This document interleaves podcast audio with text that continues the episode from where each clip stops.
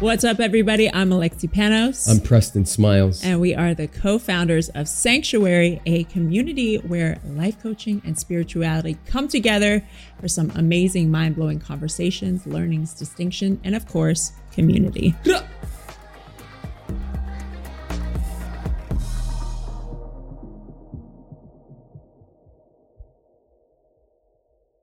Today, we are going into the dark, deep truth of the world of masculine and feminine polarity. Ooh, this is such a hot topic. It always has been, right? It always has been. I think, actually, fun fact, uh, and I still believe this. For a while, I was like, screw masculine and feminine dynamics. Like, this shit is bullshit. People use it to punish themselves and punish each other. And I do believe that. Like, people are like, you're not in your feminine enough, or you're too masculine, or you're too this. And while that may be true in some ways, it's just like personal development. You don't want to weaponize any of this information against yourself, which so many women do, uh, or somebody else. So that's that's my little public service announcement. Yeah, that's one of the reasons why I said the deep, dark truth. Mm. Um, and and I won't say the truth. I'll say a truth, right? Because we're all interpreting all of this stuff.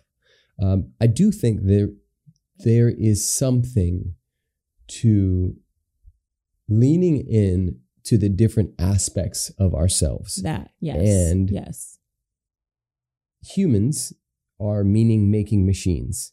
And the moment we have linguistics and we can bring meaning to something, then we can uh, usually step into it and, and work with it. And so, why I like terms like masculinity and femininity is because it gives us, at some level, a scope or a gauge from which to compare or uh, our way of being. yeah, Now, where it gets tricky is when it could be considered toxic masculinity or the idea of toxic masculinity, which we've been sold through, you know, all of the Hulk Hogan's and Clint Eastwoods and these great white heroes that always had the right answer and were stoic and never cried and never felt and would shoot up the dark Indians and all of that stuff, right? There's this this hyper masculine idea that all of us have been fed. And I do believe it's still super pervasive. It's a part of rape culture. for it's sure. a part of sex trafficking. Yeah. It's a part of the overuse of pornography. And I think that it's also something that is a gift hidden in really dirty, ugly wrapping paper. Mm, okay, so speak about that gift. Tell me more about that. Yeah. So, you know, this one may hurt uh, moms. Um, but oftentimes, uh, when men are speaking, and I'll just speak for myself, uh, there's a conversation that a lot of men, and this is my opinion, it doesn't have to be right or true, but a lot of men are the products of well meaning mothers who did their best to beat out that wild man inside of their little boys. And so these well-meaning mothers who spent more time with their sons based on, you know, society back then in the 80s and 90s and 70s and 60s, these well-meaning mothers tried to make sure that their little boy wasn't like their dad or the guy that raped or abused her or whatever the case may be. And in doing so, she just created a really good liar. Mm, She created unconsciously a little boy that did not feel safe to be with his masculine thump and his masculine energy in such a way that he hid it and compartmentalized it and let it come out in these unhealthy ways, which then, fast forward to adulthood, prostitution, sex trafficking, and all these things are, in my opinion, a byproduct of this well meaning mother who didn't have a blueprint on how to raise a little boy. So interesting. Two things that come alive for me when you say this. Number one, as a woman, and I think speaking for a lot of the women I work with, we feel this. We can feel the liars. We can feel the lack of a backbone. We can feel the lack of masculine presence that I think is a byproduct of decades of kids being raised without fathers, you Mhm. know? Um, and those who have been raised with fathers, those fathers not showing the way of the initiatory path of saying, here, let's initiate you from uh, adolescence into adulthood. So we have a bunch of you know little boys running around in men's clothing, yes, um, in adult bodies, and we women can feel that. So that's number one. Number two, as you said that, what's really interesting, I was like, oh man, women have had that since almost the beginning of time. Like we have had the wild societally programmed out of us mm-hmm. since the beginning of time. A woman's wild has been considered one of the most dangerous things going back to the Bible. And even hearing that, I'm like, man, like we've never had a chance. We've never had permission. We've never had an example of a woman's wild being okay. And I think mm-hmm. we're in this amazing phase of reclamation of our wild and what that looks like.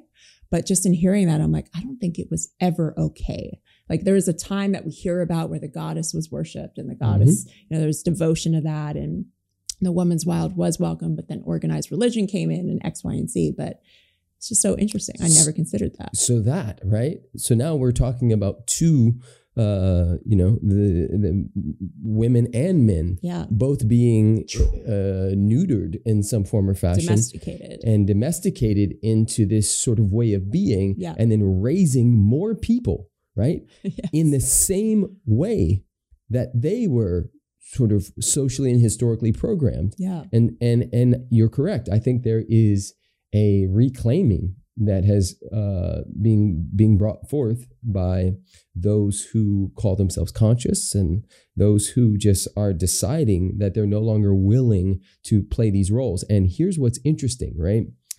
I know there's a lot of people, and even here in Austin, I was at a dinner the other day, and this guy was cracking a joke, and he was like, "Yeah, um, something something non-binary, and the Democrats." And I just, you know, sort of took it in and just noticed that there's this anger towards change that's yeah. happening. Yes. There's yes. this like yes. like like no, I won't call you by your pronouns and I won't deal with this me too stuff, right? I was just looking at her boobs, it's not a big deal or whatever the case may be and mm. I get the pushback. I get the part of, you know, some people and self included that doesn't want to have to call a person they um, and if that's what that person wants to be called, then you know we can be dinosaurs, we can be blockbuster, or we can be Netflix. And I think that change is here, and it's here now, and there is a a huge right. The, the pendulum has swung so far over here because people are so sick and tired of this patriarchal sort of white man's world that we've been all raised in yeah that that that now it's swung all the way over here and i think the beautiful thing about the masculine and feminine polarity work is there's the micro of it and there's the macro of it yeah. and i think we're in the macro right it's yeah. swung over here to this sort of like wild unkept feminine where it's like everything's up for change right screw this yeah. right boys can be girls, girls can be boys. Let's change our genders at four years old, and like all the kind of stuff that comes up. And I think that we're swinging back to somewhere that feels um, juicy and good for for everybody yeah. involved. Well, and I think uh, you're speaking to the macro and the micro. I think we are on this macro level of uh, massive transformation. Things are changing in a way where they will never be the same again, and mm. that's what transformation really means.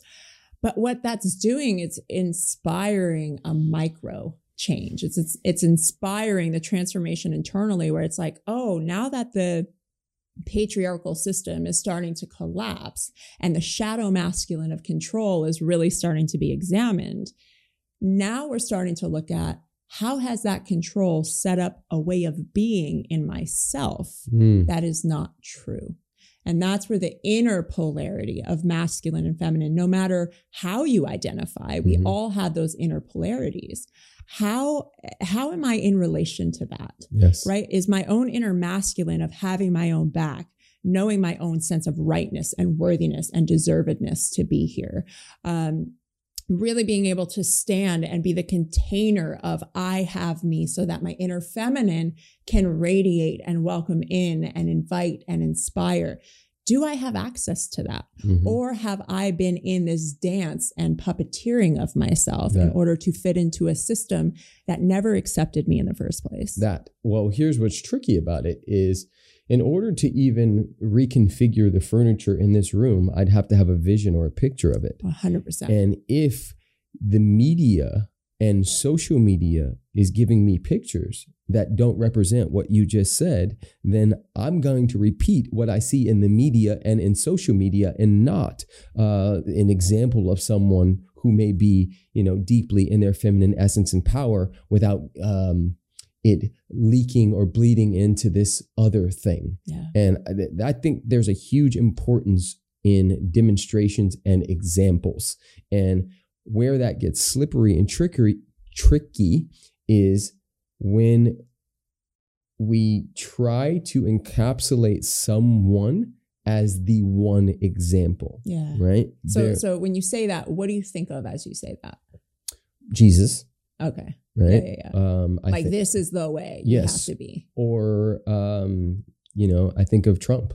Yeah. I think of um, Grant Cardone. I think of you know, there's there's And, these and I want to play the conscious who we think of. We think of the David Deidas. We think of yes, Mama Gena. We think Yes. of like we have these Yes. ideas of like, well, here's who I have to be or should be. that and some are conscious, some are unconscious. It all depends who's looking, right? Yes. And who's judging. yes, But it's interesting because in feminine embodiment work, this is one of the biggest things that I come up against is women have this idea that in order to be feminine, they have to wear flowy dresses and look a certain way and dance sexy on Instagram and like do all the thing that the feminine embodiment teachers are doing. that And you know, in Muse, my program, we talk about your muse is yours. What does she look like? Mm. What is what does that part of your essence identify as? And how does she want to express herself?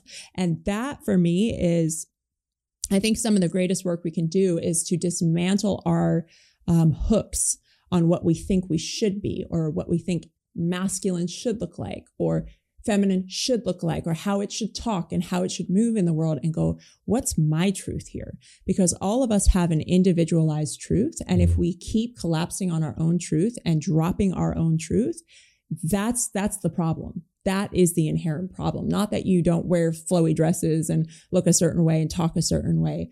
It's that you have collapsed and dropped yourself. Yes. So let's just take a moment to define what in your mind uh, healthy masculinity looks, feels, smells like, and what healthy femininity looks, smells, looks like. Mm. Right? I know that when we are teaching the gratitude kata, yeah in bridge experience, we say uh, gratitude for the masculine, for logic, reason, structure. yeah Right. So structure for me is the one that when I think of masculine, I think of the container that holds the content and the content is the feminine, Mm. right? Like if we're thinking of a water container, a vessel, the container itself is the masculine. It's the boundaries. It's the rigidness of being able to hold something. You need rules and boundaries in order to hold something, right? And that to me is the masculine, right? It is the container of which life can move through when it is being held. Mm.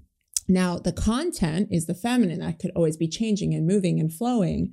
And to me, content is flow. It's that thing that can always move, can always change. But there's there's a radiance about it. There's a thing of like creative life force about it, which to me is the feminine. And that's why the feminine doesn't look any particular way because it's creative in and of itself. So it's Right. constantly changing. That even the words you're speaking right now, any words are the feminine. That's it. Anything, any movement is our divine feminine, if you may.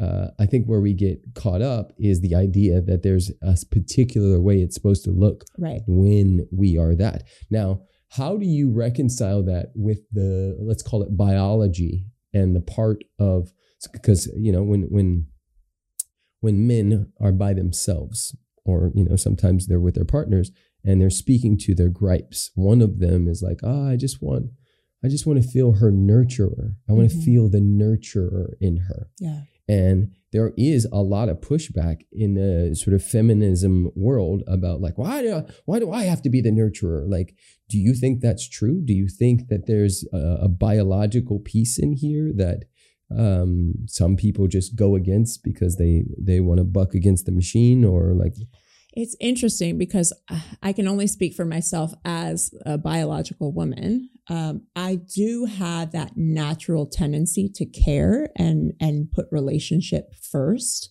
Um, but I, I saw something recently and it, it was on somebody's page I follow that's like a he does like Christian fathers work. Um, and I really like a lot of stuff he shared. He shared something about in the Bible, it speaks about how men are actually supposed to be the nurturers in the marriage and how we've got it wrong. And it was like an interesting take that I was mm. like, I've never heard that before. Um, and he quoted some you know biblical quote on mm. it and talked about this passage that said it's the man's duty how a man shows up is the nurturer of the family. Mm. He nurtures the family. And he said, We've got it wrong as a society because we're putting that job on the woman. And in the family system, the woman's job is to nurture the children, and the man's job is to nurture the family. Mm. And it was just an interesting take because I've well, always I, said that. Like, I agree who with mother's that. the mother, right? Yes, I agree with that. Yeah. But what if there is no children? Yeah. I mean, and, and what, again, what if we're hunting and gathering? Well, what and, is gathering? What is hunting? Right. Well, we don't hunt and we don't gather anymore. So I think that's inherently an issue too. Is Correct. We've got these biological. But it's still there. It is. Exactly. We've got these biological predispositions to want to gather and be around as mm-hmm. women and like, you know, provide for the family in that way and mm-hmm. also be around community. Whereas the men are kind of one track and want to provide in that way and mm-hmm. bring home the bacon. Mm-hmm. Um, but it's interesting. You know, I, I, I think the older I get, the more I realize that everybody has a, a lean and a proclivity to certain things. Like we look at our kids, we've got four kids. Zive, one of our children, he is super affectionate. Mm-hmm. Like he wants to be attached and stuck on and mm-hmm. close to someone at all times. Mm-hmm. Is that a man that's going to be very nurturing in his partnership? I think so. Mm. I think so. And then I look at Zizi, you know, mm-hmm. our only girl. She's probably the least mm-hmm. amount of that. You know, so is it inherent?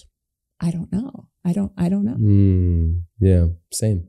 All right, so let's get into rapid fire. What would you say to somebody who wants to cultivate more of their inner masculine and inner feminine? Mm. I would say to whoever that is to get into your body do primal screams, go swimming, go walking, take your shoes and socks off and put them on to the ground and allow your emotions and the part of you that just wants to feel something to feel so that when you start directing your masculine at your business and your relationship and your X and your Y, your cup is already full because you've already said yes to the animalistic part of you that needs to be felt. Mm, okay. So would you say that for the inner feminine as well? Cultivating the inner feminine? Like, no. how would you cultivate your inner feminine as a man? Yes. So for me, if I was, as I cultivate my inner feminine, it is about uh, taking time to ask and be with me, me, the personality, me, the soul, and me, the body. What does me need? And how can I nurture that part of me today? That's how I would do it. Okay. I love it. I love it. Yeah. I think uh, my advice for someone who wants to cultivate their inner masculine um, and not the shadow masculine of control, but the, the inner masculine of dignity is really figuring out where your boundaries are and rem- reminding yourself that boundaries aren't walls, but they're doors. They are things that can let things in and out but it does cultivate almost like your garden. It's the fence that keeps the the rodents out and the deer out, and it allows your garden to grow. So really getting clear on what your boundaries are um, and what you need and don't need, so that you can trust that you have your own back. That gives you that inner sense of worthiness and inner dignity. Cultivating the inner feminine. I think is really about listening to your desires and your truth of how you want to express and be and experience the world. And I think so often as women, we put those ideas aside because it's scary to be in our wild and to have that part of ourselves be seen.